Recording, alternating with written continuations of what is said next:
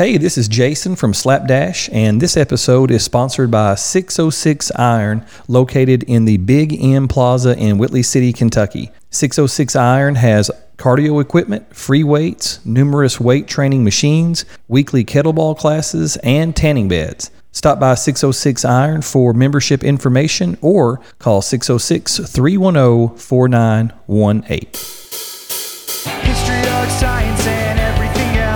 Slap down a new topic and dash off to the next. It's a great big world with so much to know, like cryptids, time travel, and the history of Poe. If you wanna be a smarty, better learn something fast with Shannon and Jason on Slapdash Podcast.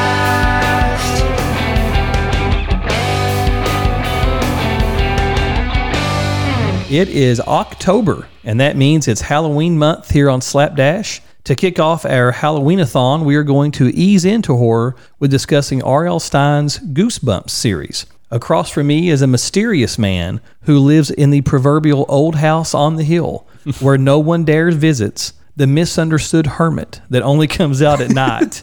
Old man Deaton, how are you on this foggy, moonlit night? In true Goosebumps fashion. I'm doing great, man. I, I love how you called me a hermit there. Oh, you're welcome. You know, that's okay. I, I mean it like I mean it like when people say with all due respect. like in an endearing way. Like he's exa- the nice old hermit. That's who- who exactly lives on the hill. Yes, And that's that is exactly how how I, uh, I meant that. that's great. Chases the dogs after night, that sort of thing. He- he's the nice guy who does that. Misunderstood, basically. yeah, that's right. yeah.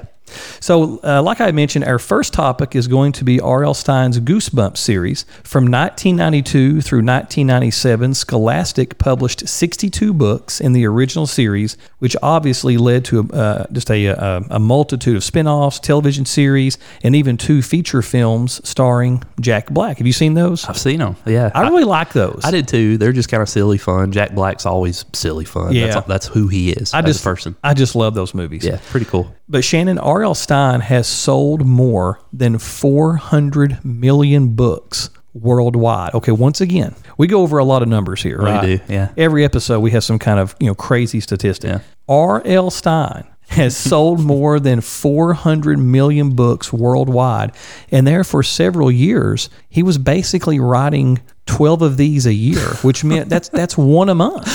It's so crazy because you would literally to be able to keep that pace, you would almost have to like finish a book and then pick up and start writing another one. Yeah, like like that evening. That evening. Right? I'm finished at lunch. Yeah. Here we go. New story. That's right. I just finished Welcome to Dead House. Now I'm going to start on Stay Out of the Basement, and it shows a little bit. I hate to say that because I'm a huge fan. I'm, Oh, I'm yeah. a big fan of Yeah. Goosebumps.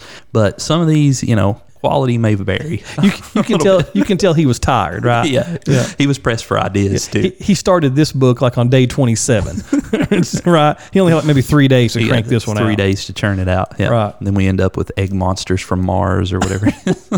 So, in honor of the series, we are going to discuss some of our favorite Goosebumps uh, books, uh, episodes, and I'm going to kick things off with the 11th book in the series, The Haunted Mask, which came out in September of 1993. So, are, are you familiar with this? I, I think you've read them all, right? I have. I, full disclosure, I own the original 62 books in the the classic Goosebumps Right. set. So, you're a collector. I'm a collector. I've read all of them. Uh, most of them whenever I was a very young kid. Uh, Right. And and over the years, I've just kind of pieced the collection back together. So, yeah, I, I'm very familiar with the Haunted Mask. One of my favorites. All right. Well, just in case that some of our listeners maybe they are not familiar, uh, the plot of the story is pretty straightforward. An innocent and gullible 11 year old named Carly Beth is the target of pranks from a couple of class bullies named Steve and Chuck. Yeah. Two two classic names, right? Yeah. Carly Beth grows tired of the pranks and decides to get even with her uh, tormentors by buying a super scary mask.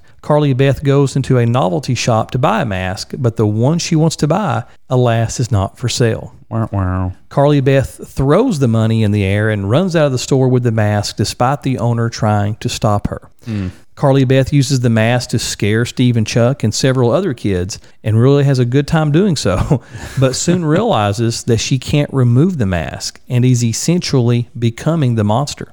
She returns to the novelty shop to ask the owner to help her uh, to, to remove it, but he informs her that the mask can only be removed by a symbol of love. Ironically, Carly Beth's mother created this plaster likeness of, of Carly's face, and she uses this to remove the mask. How convenient, though. Yeah, it's, that's pretty pretty spot on. Right? Yeah. Uh, the story ends with uh, Carly Beth being thankful that the mask is off, but suddenly realizes her little brother has put on the mask, Oh no, yeah, and, that's where it ends. There- There's a part two to this. Actually, it's a little bit farther on in the series, and I think it is the little brother, possibly. Right. But but it is a different mask on. It's not. It's not the same Not. It's not, not Carly Beth's mask, Yeah. right? After I read this book, I went throughout the rest of my childhood afraid to put on a mask, or in the very least, I second guessed it. Like Right. I, I would, I would always sort of have one hand in when I put it on, just to kind of test the Make waters sure- and make sure that I could pull that sucker back off. should should things be a little more haunted than Right. ordinary? you know? You know, th- uh, this is one of my favorite uh, episodes that, that we watched on Netflix. Right? I mean, my girls have watched this now for for, for several years, and uh, th- there there are a few parts in this uh, in this particular episode that, that, that I just enjoy. Right? I mean, you have Yeah. to. It's goosebumps, so you have to I take it for what the first one that came out. If I, I could be wrong about that, but I, I, no, I, actually, I think you're right. Yeah, I, th- I think it is. You know, I, I, I like the fact that it's on it's on Halloween night. All right, let's just get that out of the way. That's cool. That uh, that's awesome. I, that does I- a lot for it. I'll go with it, right? So it's on Halloween night. Uh, uh, I like the uh, the part about having the old novel uh, novelty store with an owner, right? Yeah. Sort of a, a weird, creepy kind of owner. You're not sure really what he's dealing in Yeah. or with. I like that. It's just a good story. It, it, it's it's a good feel good story. It's got a good hook. I mean, the mask won't come off. It's the haunted mask. It's not the perfectly normal mask. right Halloween. and and i think one of the uh, the, the creepiest parts of the of the uh, story is the part where she says something along the lines of uh, the mask has no line like it has no end like it's actually you know sort of merged into her skin Yeah. and to me that was yeah i don't think the haunted mask really the, the mask in, in the episode uh, the, the, the television episode was, was pretty scary to be honest Mm-hmm. Sure was. but uh, I don't think that the the overall uh, episode or that that storyline is scary. But I, I think that line was scary, Mm-hmm. and you know that that really kind of caught my attention. Uh, and then I think maybe you know in terms of a theme, maybe sort of the theme like just be yourself. Or Yeah. I know uh, uh, Ryan Lemond on Kentucky Sports Radio. He's famous for, for for the line that he said, "Be proud of who you self." so so I, I think that applies here. Whereas you know Carly Beth was just sort of this innocent, gullible, you know, super nice person, and she tried to turn into something she that she was just simply was not. She want to be scary for Halloween. Right, and uh, but it, it cost her, and so I think maybe the theme is really just you know be yourself. You know, don't don't try to you know just become something that you're not just because that you want to get revenge, Right. or something like that. That's a good one. Yeah. That- that's a good uh, moral for, for the Yeah. kids who undoubtedly read that growing That, up. that's what I told my daughters. Yeah. Next up, we have my personal favorite of the entire Goosebumps collection. Ge- Goosebumps? Geesebumps? I I like Geesebumps. I like Geesebumps pretty good. Uh, but no, the uh, story that I love is called Night of the Living Dummy. It's no surprise. It's obviously based upon the. It's a play on the words "Night of the Living Dead." Sure. But but Night of the Living Dummy. But it is the seventh book in the original Goosebumps book series and the first book in the Living Dummy saga. they, Must have been pretty popular. he got carried away with it. And he did this with several of his books because I imagine if you're cranking out a book a month for years on end, that it's going to be a lot easier to kind of look at the bookshelf and say, let's do that, but part two. right. Oh yeah. let's do that one, but let's do part three. and uh, he he actually, in true horror writing fashion, he he not only has three different parts to Night of the Living Dummy, which you know I'm going to talk about the first one. He also has in his Goosebumps series 2000, which came out after the original 62, a book called Bride of the Living Dummy. So it's it's kind of interesting because I've always re- when I when I originally read this book, um, I was no stranger to a movie called Child's Play. Oh yeah. Oh yeah. Chucky, of course. Chucky, much scarier, obviously, and not meant for kids at Right. all. Not in the movie sense, anyway. Kids should not be watching that movie. But but he's a good guy doll. well, that's what he says, right? I think so. Yeah, but the the the thing about it is though, uh, the parallel is obviously there were three Chucky movies, three Child's Play Child's Play movies, and then there was a Bride of Chucky. So I always thought it was interesting to see that parallel, you know, three Night of the Living Dummies and then uh, Bride of the Living Dummies. So Right. I'm sure it's complete coincidence, but I always found that interesting. The book was first published in 1993 and was followed up by Night of the Living Dummy 2 in 95, two years later, and Night of the Living Dummy 3 in 96, one year later. Both the original and the reprint cover illustrations draw, drawn by Tim Jacobus. And man, he drew so many of these. Whenever you look at some of the covers, and I, we brought some of them in here, uh, usually his name is scribbled somewhere. And now that I say that, I'm, I'm struggling to find it. But he usually hides his name somewhere uh, in there, and you can see it on this one. Um, he, he's got the, the T Jacobus or whatever. Oh, yeah. uh, kind Yeah. of written into uh, the illustrations on the front. and and you can definitely tell this is the the, the same person. Oh yeah, I mean, you know, they're different characters. I mean, I mean, every book's different, honestly. Right. But but you can also tell it's the same person doing it. You know? can, yeah. They're they're just so they're so memorable, so iconic. They they kind of have these weird camera angles. Some of them where you're like looking up at monsters, and it's it's just a lot of fun. But this particular book depicts Slappy the dummy staring evilly at the reader, and this was the reason I I wanted this book. Whenever I went into the library and I first saw it, I pulled it off the shelf. It is the scariest thing you can imagine. I mean, really, Chucky doesn't have anything, at least on this picture. I'm actually looking at the cover of Night of the Living Dummy, and that's that's pretty frightening. Yeah. I mean, really, that that, that thing's eyes and its mouth and just everything about it, that's that's creepy, man. It's just a picture of the head of the dummy, kind of from the neck up. You can kind of see his red bow tie. He has these bright green, piercing eyes. His mouth is agape, and he's just staring blankly at the reader. And you just see at the bottom, Night of the Living Dummy. And then on the cover, there's the quote because all Goosebumps books have a little silly quote on the front. And it just says simply, He walks, he stalks. I, I love like those. That's pretty good. I like that It's one. good. It's good. So a summary of the book. This is directly from the uh, the back of the book, actually. But Lindy, who is one of the main characters, names the ventriloquist dummy she finds Slappy. Slappy is kind of ugly, but he's a lot of fun. Lindy's having a great time learning to make Slappy move and talk, but Chris, who is her twin sister, is jealous of all the attention her sister is getting. It's no fair. Why does Lindy have all the luck? Chris decides to get a dummy of her own. She'll show Lindy. Then weird things begin to happen nasty things, evil things. No way a dummy can be causing all the trouble, or is there? Oh, all right. You've got me now. You like that? Yeah, I'm ready to go now. the rhetorical question That's of right. doom or is there that's always the, the, the way to go but the thing that caught me about this book and i didn't realize it as a kid when i first read it it's not really a book about slappy although he's the, the character on the front uh, lindy's twin sister chris gets jealous that her sister's getting all the attention for having a ventriloquist dummy so she gets one of her own named mr wood and it's not this dummy hmm. that's on the cover so so most of the mischief and weird things that happen in the book are from this other dummy, Mr. Wood, who's not even depicted here. But Chris finds a small card in Mr. Wood's pocket and another parallel to Child's Play. Do you remember Child's Play? How it was, I don't know if it was like a voodoo curse Oh, yeah. or, or something. something, he would- yeah, all he, that, he'd say, "Give me the power, I beg of you," or something, and it would just it would go crazy. And that was the manner in which they would transfer their soul into the the doll, right? I mean, it's really creepy when you think about I it. I think it's the same power that turns uh, Prince Adam into He-Man. the power of Grayskull.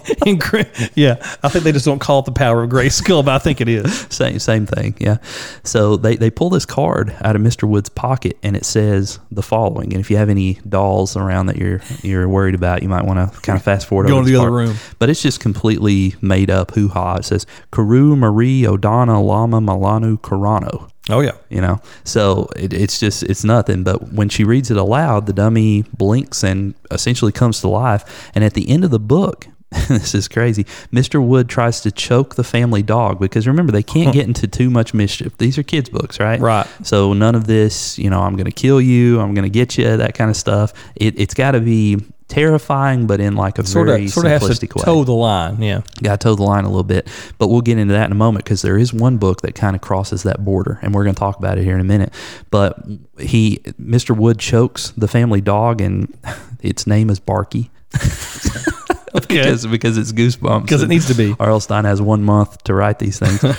so the girls chase the dog into the path of a nearby steamroller, and Mr. Wood gets crushed. I mean, it's it's kind of silly fun, right? So there just happens to be a steamroller Right. outside. So here we go. Let's let's run outside, and it, it I think the, there's actually two, and the first one misses him, and then the second one catches him, and then that's it for him. But as all these books go, at the very end, there's always a twisted ending. There's something that happens that's a little out of the ordinary that makes you think, well, maybe the story's not quite over. So when the girls get home after they've basically killed Mr. Wood, the other dummy, Slappy, the one on the cover, turns around and ask the girls if Mr. Wood is gone. And that's how the book ends. Ooh, that's yeah, it's kind of creepy, man. yeah. That's that's a little bit. That's pretty cool though. It is. And Jason, this was possibly the first chapter book I ever read as a child. I picked up a library copy in third grade, brought it home, laid in my bed for a couple hours, slowly reading each page and repeatedly looking back at the cover of the dummy's face just every time I get to the end of a chapter. The chapters were fine, but there was just something about that artwork on the Right, front that yeah. just kept me like just enthralled as a kid. I mean, look at that. How how awesome would it have been if you know you'd have been like on chapter five, and then your mom just come running in the room and went "Hola, kubalabas." Oh, well, that would have been the end of reading Goosebumps. Maybe the end of reading for me. Back to Dr. Seuss, folks. These chapter books are not for me. Oh, man. So, Jason, what's up next? My next story is The Werewolf of Fever Swamp. Uh, this was the 14th book in the series and was released in December of 1993.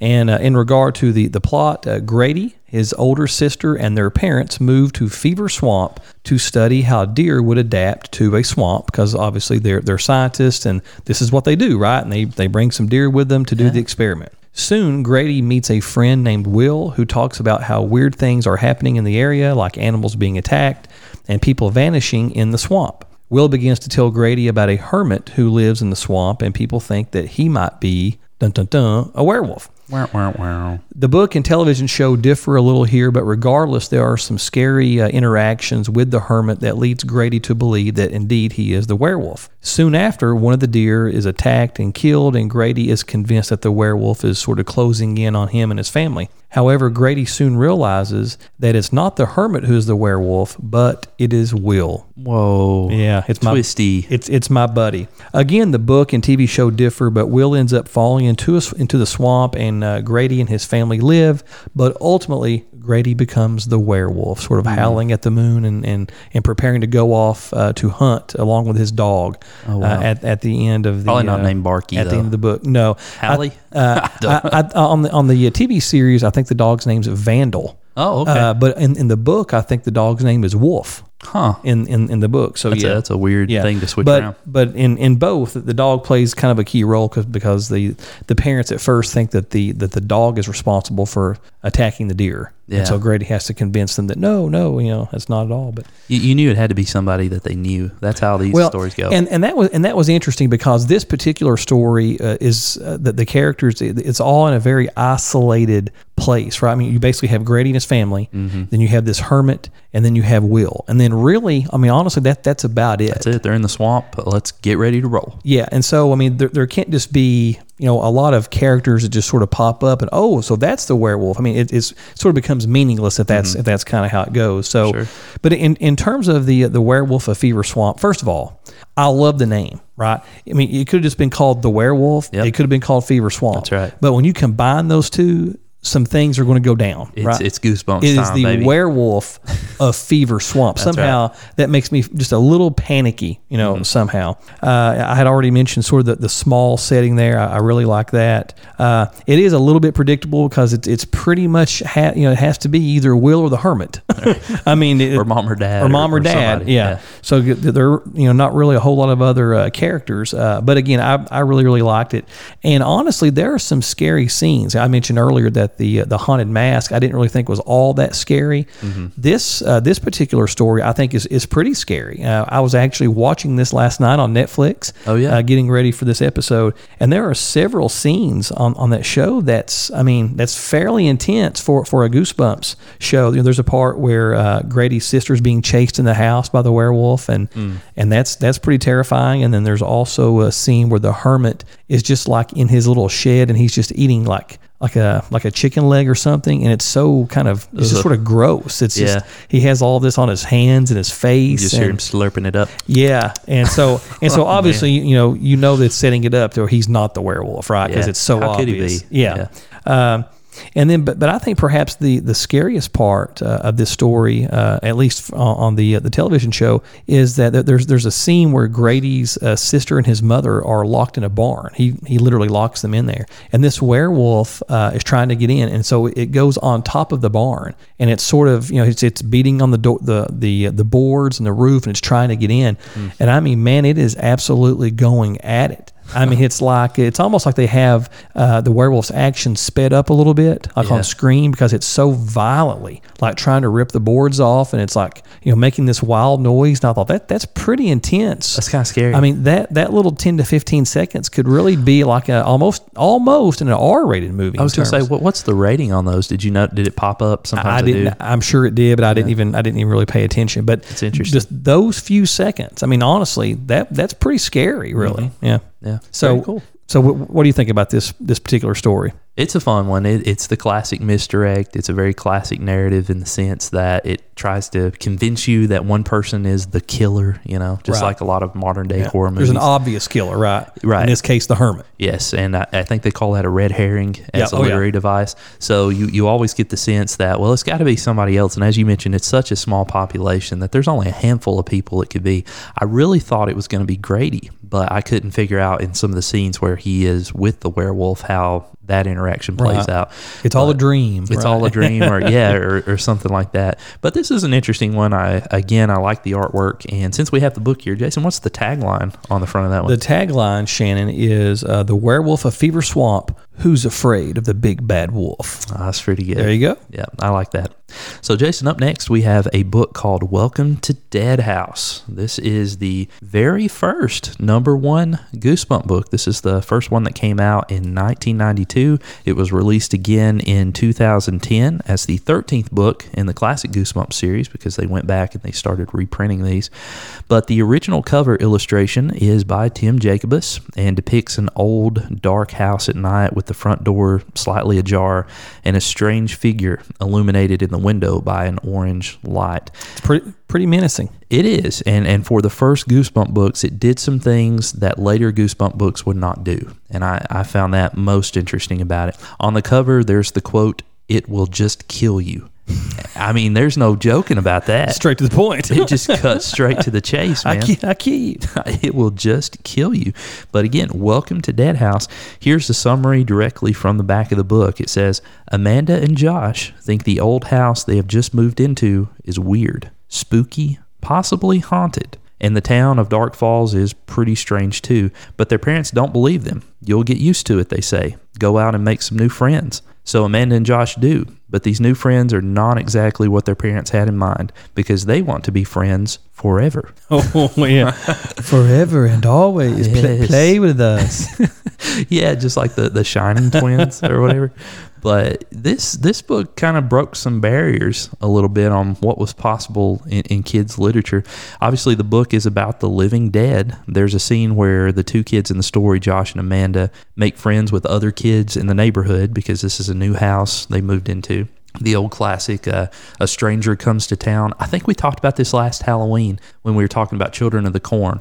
It's a reverse Big time, Ste- yeah, big time know. Stephen King method. It yeah. is, you know. Usually, when it's like a stranger comes to town, it's the old hermit, and, or it's Right. the, the guy up on the hill in Salem's Lot. Salem's, you yeah, know, perfect example of that. Yeah. something like that. But but in this one, the strangers are the new characters, just like in Children of the Corn. So Right. Stephen King, the the strangers are the main characters who come to town, and the town itself is sort of haunted, and it's the same in Welcome to Dead House. So these two kids, they make some new friends in the neighborhood. Then they wander out late at night and find gravestones with their new friends' names on them. So uh oh, it's it's goosebumps time. That gets your attention. It does. Their new friends meet them and tell them that yes, those gravestones belong to us. We are the living dead. so they just come right out with it. Wow, T- tis us, uh, T- the, the zombies. Tis we. we later learn that a strange yellow factory gas rolled through Dark Falls years ago and turned everyone into the living dead. Well, let's just get right to it.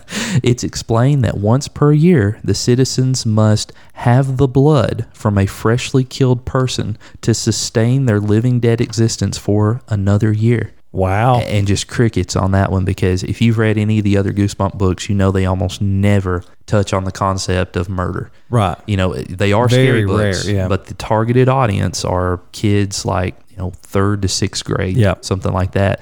So the fact that this very first one out of the gate talks about the living dead killing people, and they've done it before. This isn't the first year they've been in existence. You have to think about that. I don't think they go that deep to say, you know, oh, last year we got old Billy Jones or whatever. Right, yeah. But but you have to assume that they have been doing this for a while. There's a method to it, and therefore, each and every year they've killed someone and used the blood of that person to sustain their own life. That's a that's a lot to take on. That's crazy. And one of the sadder parts is they also kill the dog in, in here, and uh, that's a common trope in, in Goosebumps. You can't really take out the kids who are always the main Right. characters, but man, pets and animals are fair game. What's R.L. Stine have against dogs? I don't know, I'm a so- am a dog lover. That's right. So Barky got choked. Petey, the kid's dog in this one, uh, he actually gets killed, which is again, it's a rare thing. You don't usually see that in a like a they don't come back sort of sense. Right. But impressions of this book, it terrified me as a kid. I, I read it later than I read the other books, so I expected it to be a lot more tame than it ended up being. The the other books were playful. While they contained real monsters, there never seemed to be a real sense of danger. Right. The monsters never wanted to kill the children. They just wanted to enslave them or make them stay somewhere forever or stay out of their Scare them away, or yeah. whatever. Get out of here, you you crazy kids. You know, it's like the the old man shaking his fist. Get off my lawn. Kind of like in uh, uh, Scooby Doo fashion. That's how it felt. But in Welcome to Dead House, the undead citizens of Dark Falls are actually trying to kill children and use their blood to keep living. Gosh, Dark Falls. Isn't that crazy? Hmm. Yeah. So with that, Jason, let's you and I take a quick break. Let's let our listeners check out the Slapdash store, and I'm going to try to overcome my fear of dark and Yeah. scary houses. Uh, and in case we do not come back, uh, our last location is. Hey everyone, we're happy to announce that the podcast now has a merchandise store. Shannon, everyone loves hoodies and everyone loves coffee. Yeah, and you can pick up a nice Slapdash hoodie or a Slapdash mug and drink your next cup of Joe right out of a Slapdash cup. We also have t shirts and stickers. Yeah, we do. So come on by and log on to www.slapdashpod.com forward slash store. That's www.slapdashpod.com forward slash store. Welcome back. We are discussing the history of R.L. Stine's Goosebump books. We're nearing the end of this particular podcast, but what we would like to do is kind of have a little bit of a back and forth. Jason Creekmore and I are going to kind of go back and forth on some of these older classics. And Jason, as we mentioned at the start, I've read all 62 of these. I have not. And you haven't read them all. I have not. So what we're going to do is we're going to play a little game. Let's do I, it. I've heard that one before. Yeah, yeah. Let's play a little game.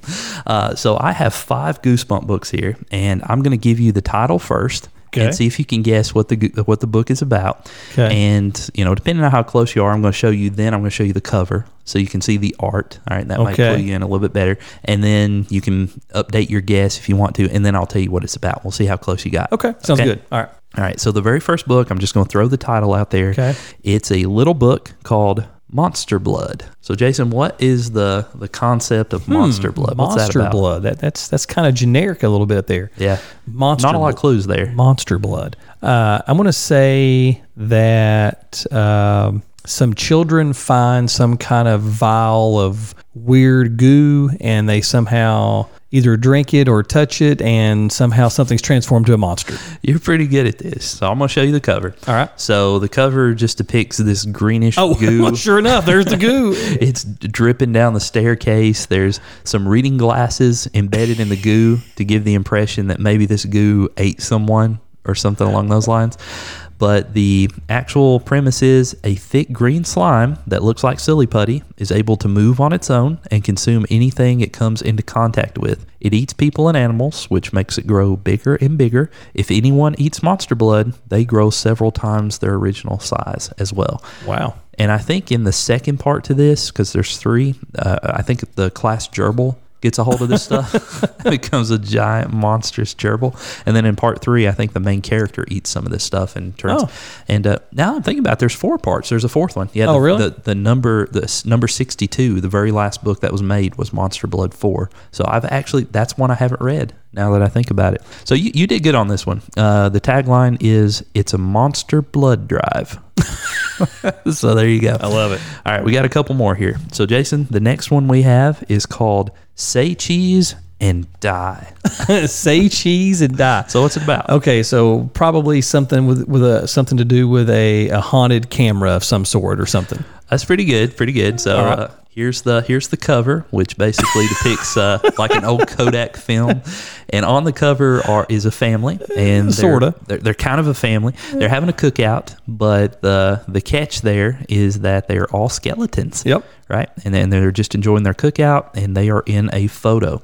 So the book is about a haunted camera. It shows pictures of bad things that will happen to people after the film is developed. So, for example, a picture of a new car turns out to show the car is wrecked whenever whenever you kind of get it developed, right before it actually happens. Uh, or people who are about to die won't appear in pictures, etc. I think there's this one scene where they're at this little girl's birthday party, and the little girl insists that the person with this magical horror camera go around and take pictures of the birthday party. And when they do, they take a picture of the birthday girl, and when it develops, she's not there. Oh. So that that kind of sets up the whole premise of the book. But the tagline here is one picture is worth a thousand screams. I like that one.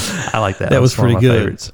All right, we got we got just a few more here. So Jason, this one's pretty straightforward, but it's called Piano Lessons Can Be Murder. What do you think? What- What's that about? piano lessons can be murder. I'm going to say a haunted piano.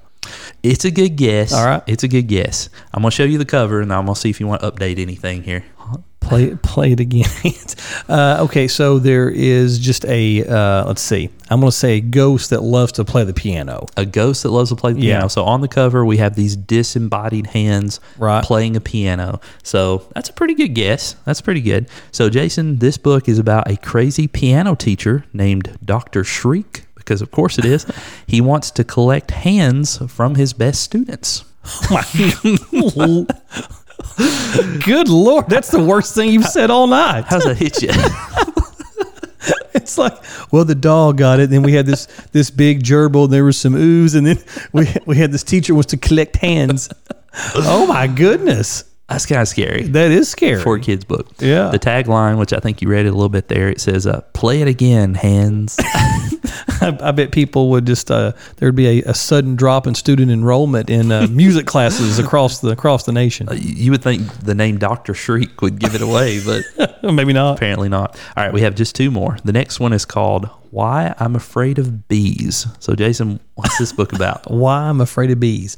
Okay, so obviously something with bees. I'm going to say that there are that there is see somehow there's some swarm of bees that just like gets it in for a certain person and just follows them around all the time. That's a good guess. All right. So on the cover, we have a picture of a little boy whose lower body is actually a bee. His face is a little boy, and he's just sort of staring in surprise toward the reader. So, any updates? They didn't try real hard on that one. uh, it's okay, straightforward. So I'm going to say that the uh, boy, uh, let's see, he accidentally drinks some kind of nectar, and he's transformed into this. I don't know, it sounded good, and and he's transformed into this bee for for eternity. It's, it's pretty close Okay. now, minus the nectar. But if I'm being if I'm being real, that would have been a pretty good way to go with this. Okay. he, he drinks the haunted nectar. but uh, a kid named Gary, which is who you see on the cover, Okay. wishes to be someone else. So he switches bodies with another kid. That other kid just happen happens to be a bee. I'm gonna be honest. I, I I read this when I was a kid, but I don't remember how he gets that mixed up. Like I don't know if he's got got a pen pal or what's going on, but somehow he he just wishes he could switch places with this other kid, but he doesn't know the kid's a bee somehow. So I don't Okay, know how that all works right. out from a plot perspective. Okay. but he does switch, and then the bee kid doesn't want to switch back The bee kid. the big kid because he, he's running around in Gary's body just uh, with his family hanging out and all this, This human stuff. stuff's cool. Yeah, so he kind of likes that. I think it actually ends when Gary goes in to sting the other kid because that's a big no no in, in Right. bee world because if you sting somebody, you die. Right. That's how bees work. so the tagline on this one is pretty clever. It's it's silly. He's no ordinary human being. I just remember being a kid and getting like a kick it. out of that. That's right, he's not. Look at that cover. You tell him, R.L. Stine. All right, this is the last one. All right. So, Jason, this book is called The Cuckoo Clock of Doom. Okay. Um, haunted clock that makes time just become like in a loop where you live the same day over and over. Uh, that's pretty good. Pretty good. All right, so here's the cover, which Okay. Oh Lord. depicts this cuckoo clock. It's like this big grandfather clock. Looks like a demented uh, big bird coming out of that that clock. There's a cuckoo bird that's golden yellow, just like Big Bird, and he's poking out of the clock there, and he's got this menacing scowl. I, I, I mean, y- you have to imagine when R.L. Stine w- was writing these, and he had to do this in one month. He's probably just looking around his house and like, okay, let's be for real. All right, so I, I wrote one about a bee because I saw a bee once. what else can we write? And he sees his grandfather clock. Ooh, the cuckoo clock, huh? Yeah, that clock looks weird. I'll go with that. That's what it is. And these things aren't like super scary until you add the prepositional phrases at the end. it's like you were saying the werewolf of Fever Swamp. Like Right. the werewolf's not that bad, right? But of Fever Swamp. And then the cuckoo clock, not that bad. Of doom. and you go, oh wait a minute. and now that I'm thinking about this, so why I'm afraid of bees. you know, it just kind of goes on and on. And I'm sure there's others like that, but it's it's kind of well, here's another one. Welcome to Dead House, just welcome to Dead House. you know, it's, it's it's all in the prepositional I love phrases, it. man. That's I pretty love cool. it.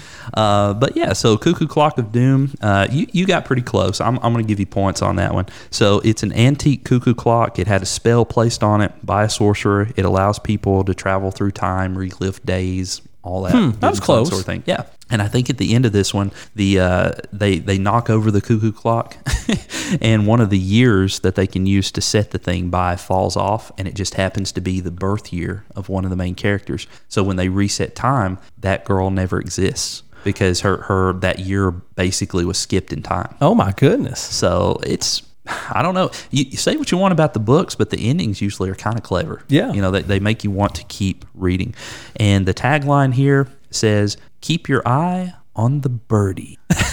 Cuckoo Clock of Doom. I mean, you know, I know we've sort of made a, a little bit of like, you know, light on, you know, at least Oh, to, sure. to, to some degree uh, on some of these. All, uh, all in good fun. We love you, R.L. yeah, Stine. But yeah, I love R.L. Stine. I love Goosebumps. I'm a big uh, proponent of Goosebumps. Buy the books, watch the shows. Uh, you know, my, my oldest daughter's a freshman now, youngest daughter's in fifth grade. We still watch them, uh, especially this time of year. Yeah. You know, it's October now. This is a good way to start off Let's just kinda tiptoe in. Halloween. Yeah, so it's just going to just maybe put our, you know, just a, just a toe into like the shallow I was end. say, get into the kiddie of pool October, first. right. And then Yeah. we'll, we'll wade into the heavy stuff. That's right. Here in a little while. Michael Myers is coming. He's on his way. Yeah, it's, it's going to be Halloween pretty soon.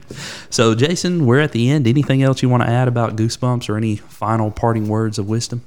No, I think so. Uh, I think just it's a really good episode. I, I enjoyed all those the books that I have read, and then I've seen pretty much all the uh, the television shows, and and then even the, the two feature films. Absolutely, just a just a big fan, and it, it's a good way to kind of kick off Halloween. Me too. I absolutely love these books. Big part of my childhood. If I can ever get up the the urge to do it, I'm I'm going to have to reread one. I mean, I just have to do it. It's been it's been years and years and years, but I think it's worth the time. I am, however, going to cancel any future piano lessons with Dr. Shreek.